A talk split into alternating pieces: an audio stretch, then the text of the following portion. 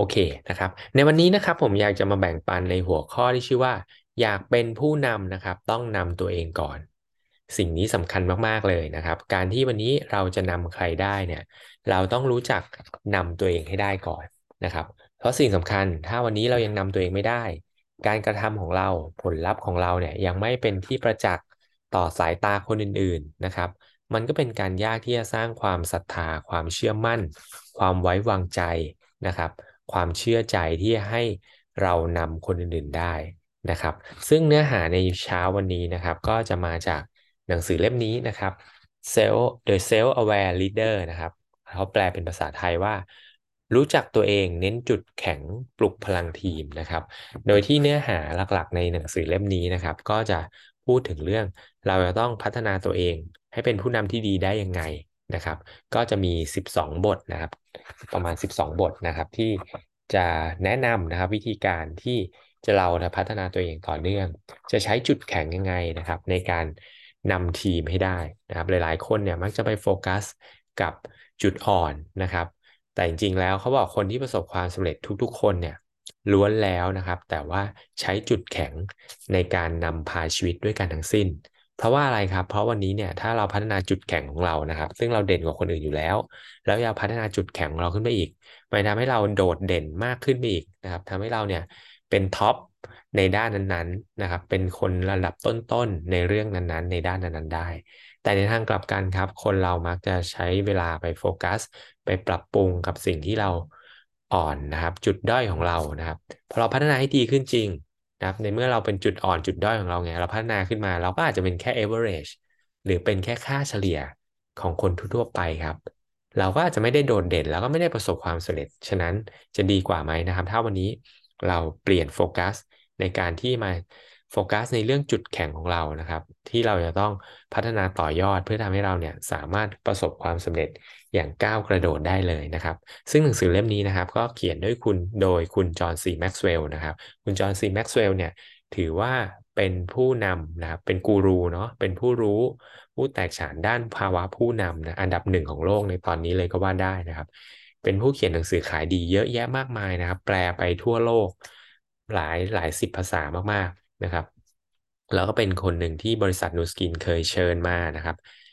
ให้มาพูดในงาน Southeast Asia Convention ที่ประเทศสิงคโปร์ด้วยนะครับ ผู้นำเราหลาย ๆ ท่านก็มีโอกาสได้ไปฟังคุณจอร์ซีแม็กซ์เวลตัวเป็น ๆ มาแล้วด้วยเช่นเดียวกันนะครับเขาบอกว่านะครับผู้นำเนี่ยนะครับผู้นำเนี่ย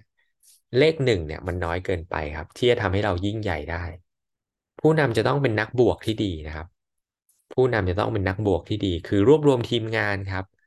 ผู้ร่วบรวมทีมงานก็คือผู้ตามหรือทีมงานของเราเนี่ยบวกผู้ตามและทีมงานของเราขึ้นมานะครับ เพื่อที่จะบวกผลงาน บวกผลลัพธ์ ให้เราประสบความสำเร็จมากขึ้นนะครับ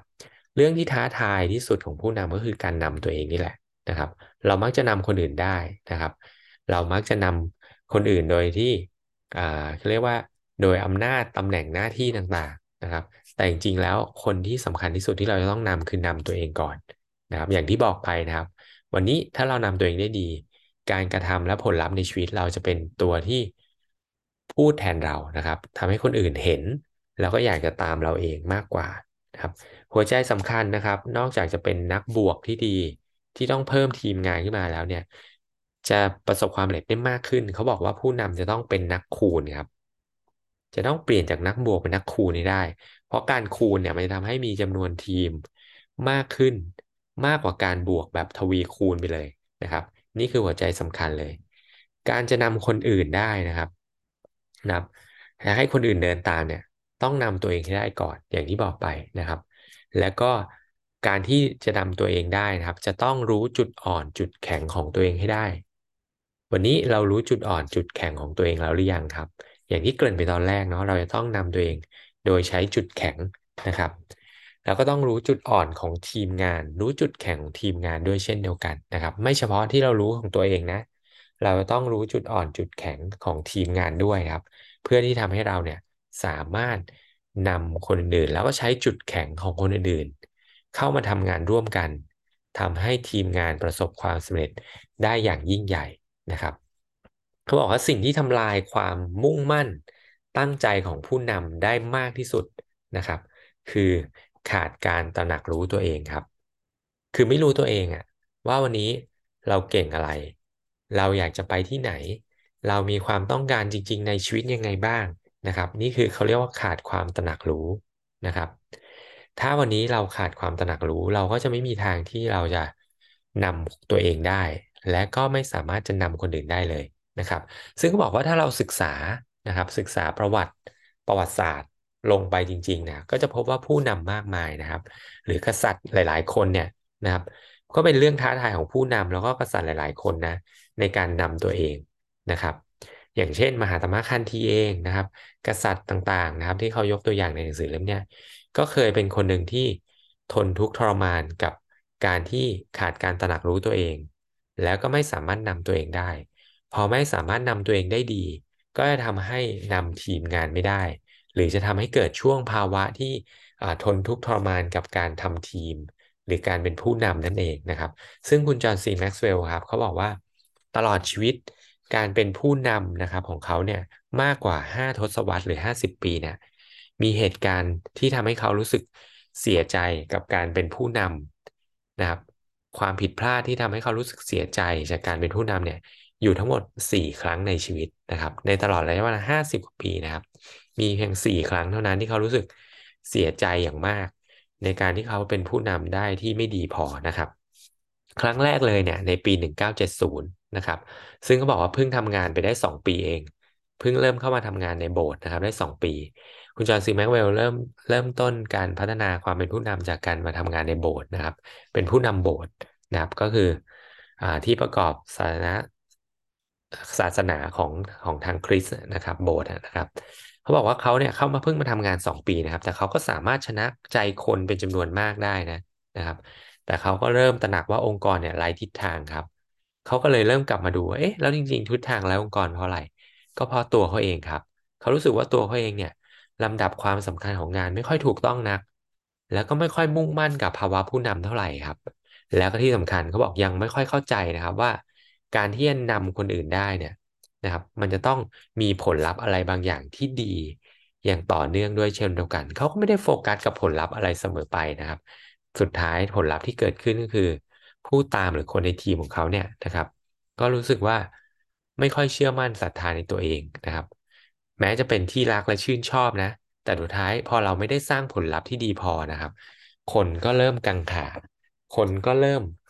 ไม่ค่อยอยากจะตามเสียความศรัทธาในผู้นำนะครับ สุดท้ายทำให้องค์กรเขาในช่วงเวลานั้น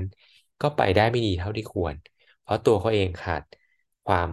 ชัดเจนนะครับ แล้วก็ขาดการที่จะสร้างผลลัพธ์ที่ดีนะครับ อันนี้คือการเสียใจครั้งที่ 1 ของคุณจอร์ซีแม็กซ์เวลล์นะครับ ครั้งที่ 2 ครับในปี 1979 ผ่านอีกประมาณ 9 ปีนะครับ เขาบอกว่าตอนนี้เขาก็ทำงานมาแล้วประมาณ 10 ปี ก็รู้สึกว่าเฮ้ยเขาประสบความสำเร็จในระดับหนึ่งแล้ว ตอนนั้นเขาเป็นผู้นำอันดับ2ตำแหน่งที่2ของโบสถ์นะครับ เขาก็รู้สึกว่า เอ๊ะเขาคิดตัวกับตัวเองนะครับ เขาบอกว่าวันนี้ถ้าเขาอยากจะประสบความสำเร็จมากขึ้น เขาต้องรู้จักคนมากขึ้นหรือเปล่านะ เขาต้องมีอิทธิพลกับคนมากขึ้นกว่านี้ใช่ไหม เขาต้องเป็นเบอร์หนึ่งหรือเปล่า เขาก็เริ่มลังเลครับสองจิตสองใจว่า เอ๊ะ จะเปลี่ยนงานดีไหม จะเปลี่ยนไปเป็นทำงานที่โบสถ์อีกที่หนึ่งดีไหมที่ทำให้เขาเป็นเบอร์หนึ่งได้นะครับ เกิดความวอกแวก ทำให้ลดการโฟกัสในงานลงครับ แล้วก็เกิดไม่เขาเรียกไม่จดจ่อกับงานในปัจจุบันนี้นะครับทำให้ประสิทธิภาพการทำงานของตัวเองก็ลดลงนะครับ พอประสิทธิภาพการทำงานของตัวเองลดลง ผลลัพธ์ของทั้งองค์กรของโบสถ์ของเขาทำให้ประสิทธิภาพก็ลดลงไปด้วย นี่คือความรู้สึกเสียใจครั้งที่2ครับลังเลสงสัยนะครับ ครั้งที่3ครับคือปี 1991 เริ่มมีงานเยอะมากขึ้นเรื่อยๆนะครับเป็นผู้นำไป 20 กว่าปีแล้วนะครับรู้สึกว่าเฮ้ย โอเคแล้วฉันเก่ง ฉันเก่ง ฉันเริ่มมีอีโก้นะครับ แล้วรู้สึกว่า การตัดสินใจบางอย่างเนี่ยเฮ้ยอยากจะทำให้มันรวดเร็วมากขึ้นแล้วอะนะครับ เลยใช้ทางลัดครับ ไม่ได้มีการสื่อสารนะครับ กับทีมงานอย่างเป็นกระบวนการที่ถูกต้องเหมือนครั้งก่อนๆครับ และทำแบบเนี้ยติดกันถึง3เรื่องเลยนะครับ ตัดสินใจใช้ทางลัด ขาดการสื่อสารที่ดีกับทีมงาน สุดท้ายทำให้คนในทีมของเขานะครับ เริ่มไม่ไม่เห็นด้วย เริ่มไม่คล้อยคล้อยตามกับสิ่งที่เขาตัดสินใจนะครับ เพราะขาดการปรึกษาคือเหมือนเผด็จการตัดสินใจไปเลยอะไรแบบนี้นะครับ สุดท้ายก็ทำให้เกิดความไม่ค่อยไว้วางใจ เกิดการเสียความไว้เนื้อเชื่อใจก็คือเสีย trust นะครับ สุดท้ายเขาก็ต้องเป็นคนที่ยอมรับผิดแล้วก็ไปขอโทษคนในทีมงานเขานะครับทำให้ช่วงนั้นองค์กรเขาก็เกิดความระหองระแหงนะครับ ไม่ ไม่สร้างผลลัพธ์ที่ดีนะครับ นี่คือการเสียใจครั้งที่สามของการเป็นภาวะผู้นำที่ผิดพลาดของเขานะครับ ครั้งที่สี่ครับ ปีสองพันหนึ่งเป็นการตัดสินใจผิดพลาดที่ต้องการจะเอาคนคนหนึ่งออกจากองค์กรนะครับมัวแต่ลังเล ยึดเยื้อไม่รีบตัดสินใจนะครับทำให้สูญเสียงบประมาณต่างๆ เพิ่มขึ้น ที่สำคัญกว่านั้นครับ สูญเสียคนดีๆ ออกไปจากองค์กรด้วยนะครับ เพราะเมื่อไหร่ก็ตามนะครับ องค์กรไหนก็ตาม ถ้ามีคนที่ได้ประสิทธิภาพ ขาดการทำงานที่มีประสิทธิภาพยังอยู่ในองค์กรได้นะครับ คนที่มีประสิทธิภาพคนที่มีคุณภาพ ก็จะไม่อยากอยู่ครับ เพราะมันจะทำให้บรรยากาศในองค์กรการทำงานเนี่ยไม่ดีนะครับ ฉะนั้นอันนี้คือ 4 ความรู้สึกเสียใจของคุณจอห์นซีแม็กซ์เวลล์ที่เกิดขึ้น ตลอดระยะเวลาการทำงานในฐานะผู้นำของโบสถ์สาธารณจักรนะครับ มากกว่า 50 ปีเลยทีเดียวนะครับ สิ่งสำคัญมาก ๆ เลยนะครับ ก็คือ การประเมินที่บอกครับ ประเมินรู้จักจุดอ่อนจุดแข็งนะครับ ของตัวเองเนี่ยสำคัญที่สุดนะครับ รองลงมาก็คือต้องรู้จักจุดอ่อนจุดแข็งของคนในทีมงานด้วย เขาบอกว่าเราเนี่ยมักจะประเมินทุกคนได้นะครับ ยกเว้นตัวเราเอง เนื้อหาตรงนี้น่าสนใจมากๆแล้วผมเชื่อว่าทุกคนก็เป็นนะครับพออ่านไปก็มาประเมินตัวเราเองดูเฮ้ยเราก็เป็นนะนะครับ ทุกๆคนเขาบอกอย่างนี้ครับ เราเนี่ยจะประเมินทุกคน โดยผลงานและการกระทำส่วนใหญ่แล้วนะครับ เราจะดูคนคนอื่นนะจากผลงานและการกระทำแต่เราเนี่ยในทางกลับกันเรามักจะประเมินตัวเองจากความตั้งใจครับนะครับ เรารู้สึกว่าเฮ้ยคนเนี้ยเข้าระบบไม่เห็นสม่ำเสมอเลย สร้างผลลัพธ์ไม่เห็นดีเลยนะครับ ปรับตำแหน่งไม่ได้ที รู้สึกว่าเขาไม่โอเคนะครับ แต่ในทางกลับกันพอเป็นเราครับ เราปรับตำแหน่งไม่ได้ เราแบบไม่ได้เข้าระบบบ้าง แต่รู้สึกเฮ้ยเราตั้งใจนะที่เราไม่ได้เข้าเนี่ยเรา เราติดธุระอะไรจำสำคัญจริง ๆ เรารู้สึกเราโอเคกับตัวเอง เรามักจะประเมินตัวเองจากความตั้งใจครับ แต่เรามักจะประเมินคนอื่น จากผลลัพธ์และการกระทำที่เราเห็น ซึ่งเขาบอกสิ่งสำคัญเราจะต้องมีมาตรฐานเดียวครับ ไม่ใช่สองมาตรฐาน เราก็ต้องประเมินตัวเองจากผลลัพธ์ และการกระทำด้วยเช่นเดียวกัน หรือในทางกลับกันถ้าเราจะประเมินคนอื่น ด้วยความตั้งจากความตั้งใจ เราก็ต้องประเมินจากความตั้งใจบนบันเป็นบนทัดฐานบนบรรทัดฐานเดียวกันนะครับ เราถึงจะพัฒนาทีมได้ ถึงจะพัฒนาตัวเองได้นะครับ คราวนี้เราลองมาดูครับนะครับเขาบอกว่าสี่กลยุทธ์ที่เราจะนำตัวเองให้เก่งก่อนเขาบอกก่อนนี้เราจะนำคนอื่นได้ เราต้องนำตัวเองให้เก่งก่อนนะครับ เรามาดูกันสี่กลยุทธ์ที่จะนำตัวเองให้เก่งนะครับ มีอะไรบ้าง อันแรกเลยครับ เราต้องเรียนรู้การเป็นผู้ตามที่ดีให้ได้ก่อน การที่วันนี้นะครับ ใครก็ตามที่จะขึ้นมาเป็นผู้นำที่ดีได้เนี่ย ต้องเคยเป็นผู้ตามที่ดีด้วยนะครับ เราจะต้องเคยเป็นผู้ตามที่ดี เราถึงจะเข้าใจว่า เฮ้ย การเป็นผู้นำที่ดีเนี่ยนะครับ เราต้องการผู้ตามแบบไหนล่ะ ผู้ตามที่คิดบวกเห็นด้วย สื่อสารตรงไปตรงมา ไม่พูดนินทาว่าลายรับหลัง ไม่ไปเมาส์กันเอง มีอะไรสื่อสารกันตรงไปตรงมา เราเป็นคนแบบนั้นหรือเปล่า เราไม่เห็นด้วยเราเสนอความคิดเห็นไหม ไม่ใช่ทำตัวเป็นคลื่นใต้น้ำนะครับ และเมื่อไหร่ก็ตามที่เราพูดคุยนะครับ มีความเห็นที่ไม่ตรงกัน ซึ่งมันเป็นเรื่องปกตินะของการทำงานทีม แต่ถ้าสุดท้ายแล้วเนี่ย การตัดสินใจนั้นน่ะมันดีที่สุดในระยะเวลานั้น และเป็นที่ดีที่สุดสำหรับทีม แม้เราอาจจะไม่ยอมรับ เราก็ต้องทำตาม นี่คือการเป็นผู้ตามที่ดีนะครับ ซึ่งอันเนี้ยนะครับพอมาเรามาอ่านมาอ่านผมอ่านมาถึงตรงนี้นะครับ ก็มานึกถึงธุรกิจนูสกินนะครับมันก็คือ team player นั่นเอง หลาย ๆ ครั้งเราต้องเสียสละเพื่อทีมครับนะครับ อันนี้คือสิ่งสำคัญเลยนะ เราต้องเป็นผู้ตามที่ดีคำว่า team player เนี่ยมันครอบคลุมมากๆเลยนะครับ เราต้องเป็นผู้ตามที่ดี ในหลายครั้งก็ต้องลุกขึ้นมาเป็นผู้นำคนอื่นๆ ถ้าเขาพร้อมที่จะเป็น team player ที่ดี เขาก็เป็นผู้ตามที่ดี และเป็นแบบเนี้ยวัฒนธรรมของทีมที่มีอ่าทีมเพลเยอร์ที่ดีนะครับ มันจะทำให้ทีมแข็งแกร่งได้โดยอัตโนมัติเลยนะครับ แล้วเมื่อไหร่ก็ตามที่เขาบอกว่าถ้าเราตามไม่เป็นนะ พอเราขึ้นมาเป็นผู้นำเนี่ย เราจะกลายเป็นผู้นำที่ยะโสโอหังมากๆ แบบมีอีโก้สุดๆนะครับ ฉะนั้นเราจะต้องยอมรับนะครับ ภาวะเมื่อไหร่ก็ตามที่เรายอมรับภาวะผู้นำ ของผู้อื่นในขณะที่เราเป็นผู้ตามนะครับ พอเราขึ้นมาเป็นผู้นำเมื่อไหร่ เราจะกลายเป็นผู้นำที่อ่อนน้อมถ่อมตนนะครับ และนี่ก็เป็นหัวใจสำคัญอันหนึ่งของภาวะผู้นำที่ยอดเยี่ยมนะครับ humble การรู้จักอ่อนน้อมถ่อมตนนะครับ ฉะนั้นอันนี้คือกลยุทธ์แรกนะครับ ว่าเราวันนี้ถ้าเราอยากเป็นผู้นำที่ดีให้ได้ วันนี้ถามตัวเองว่าเราเป็นผู้ตามที่ดีแล้วหรือยังนะครับ เป็นทีมเพลเยอร์ที่ดีแล้วหรือยังนะครับ ข้อที่2ครับ จะเป็นผู้นำที่ดีได้จะนำตัวเองที่ดีได้ เราต้องสร้างวินัยให้ตัวเองนะครับ ในหนังสือเล่มนี้นะครับเขาพูดถึงว่าอ่ามีพระเจ้าเฟเดริกมหาราชนะครับ แห่งปรัสเซียนะครับกำลังเสด็จพระราชดำเนินอยู่ที่เมืองเบอร์ลินนะครับ แล้วก็ไปพบชายชราคนหนึ่งนะครับ เดินแบบตัวตรงนะครับสวนทางมาอ่าพระเจ้าเฟเดริกก็เลยถามชายชราคนนั้นไปนะครับว่า เจ้าคือใครนะครับ ชายชราคนนั้นตอบกลับมาด้วยความมั่นใจข้าคือกษัตริย์ พระเจ้าเฟเดริกก็เลย กษัตริย์หรือ เจ้าปกครองดินแดนไหนล่ะนะครับ ชายชรานั้นบอกว่าข้าปกครองตัวเองครับ จริงๆแล้วสุดท้ายแล้วเราเนี่ยคือกษัตริย์คือผู้นำตัวเราเองร้อยเปอร์เซ็นต์ครับ ไม่มีใครสามารถนำเราได้นะ ถ้าเราไม่ลุกขึ้นมานำตัวเอง หรือเราไม่อนุญาตให้คนอื่นนำเราครับ ฉะนั้นเราเนี่ย คือคนที่รับผิดชอบกับชีวิตของตัวเราเองร้อยเปอร์เซ็นต์นะครับ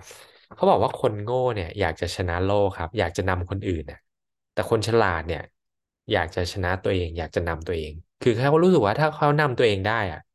เขาชนะแหละนะครับ ซึ่งมันก็เป็นอย่างนั้นจริง ๆ นะนะครับชัยชนะที่ยิ่งใหญ่นะครับชัยชนะใด ๆ ที่ยิ่งใหญ่ไม่เท่ากับชนะใจตัวเองนะครับ เราต้องนำตัวเองให้ได้ก่อนนะครับ ฉะนั้นเราจะต้อง นำตัวเองให้ได้ ซึ่งการจะนำตัวเองได้เราต้องมีวินัยด้วยนะครับ การมีวินัยหรือการชนะตัวเองเนี่ยนะครับ จะเริ่มต้นเมื่อเราทำเรื่องที่ต้องทำครับ ไม่ว่าเราจะอยากทำมันหรือไม่ก็ตาม นั่นคือสิ่งที่เรียกว่าวินัยครับ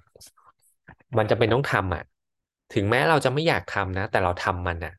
นั่นอะคือเรานำตัวเองได้แหละ วันนี้ทำธุรกิจนี้ครับ ต้องเปิดปากเปิดร้านใช่ไหม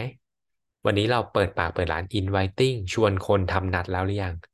นั่นคือวินัยครับ ต่อให้เราจะกลัวการปฏิเสธ เราทำแล้วหรือยังนะครับ เราอยากมีสุขภาพดี เราจัดเวลาในการออกกำลังกายแล้วหรือยัง เราลุกขึ้นมาออกกำลังกายดูแลตัวเองหรือยังนะครับ นี่คือวินัยครับ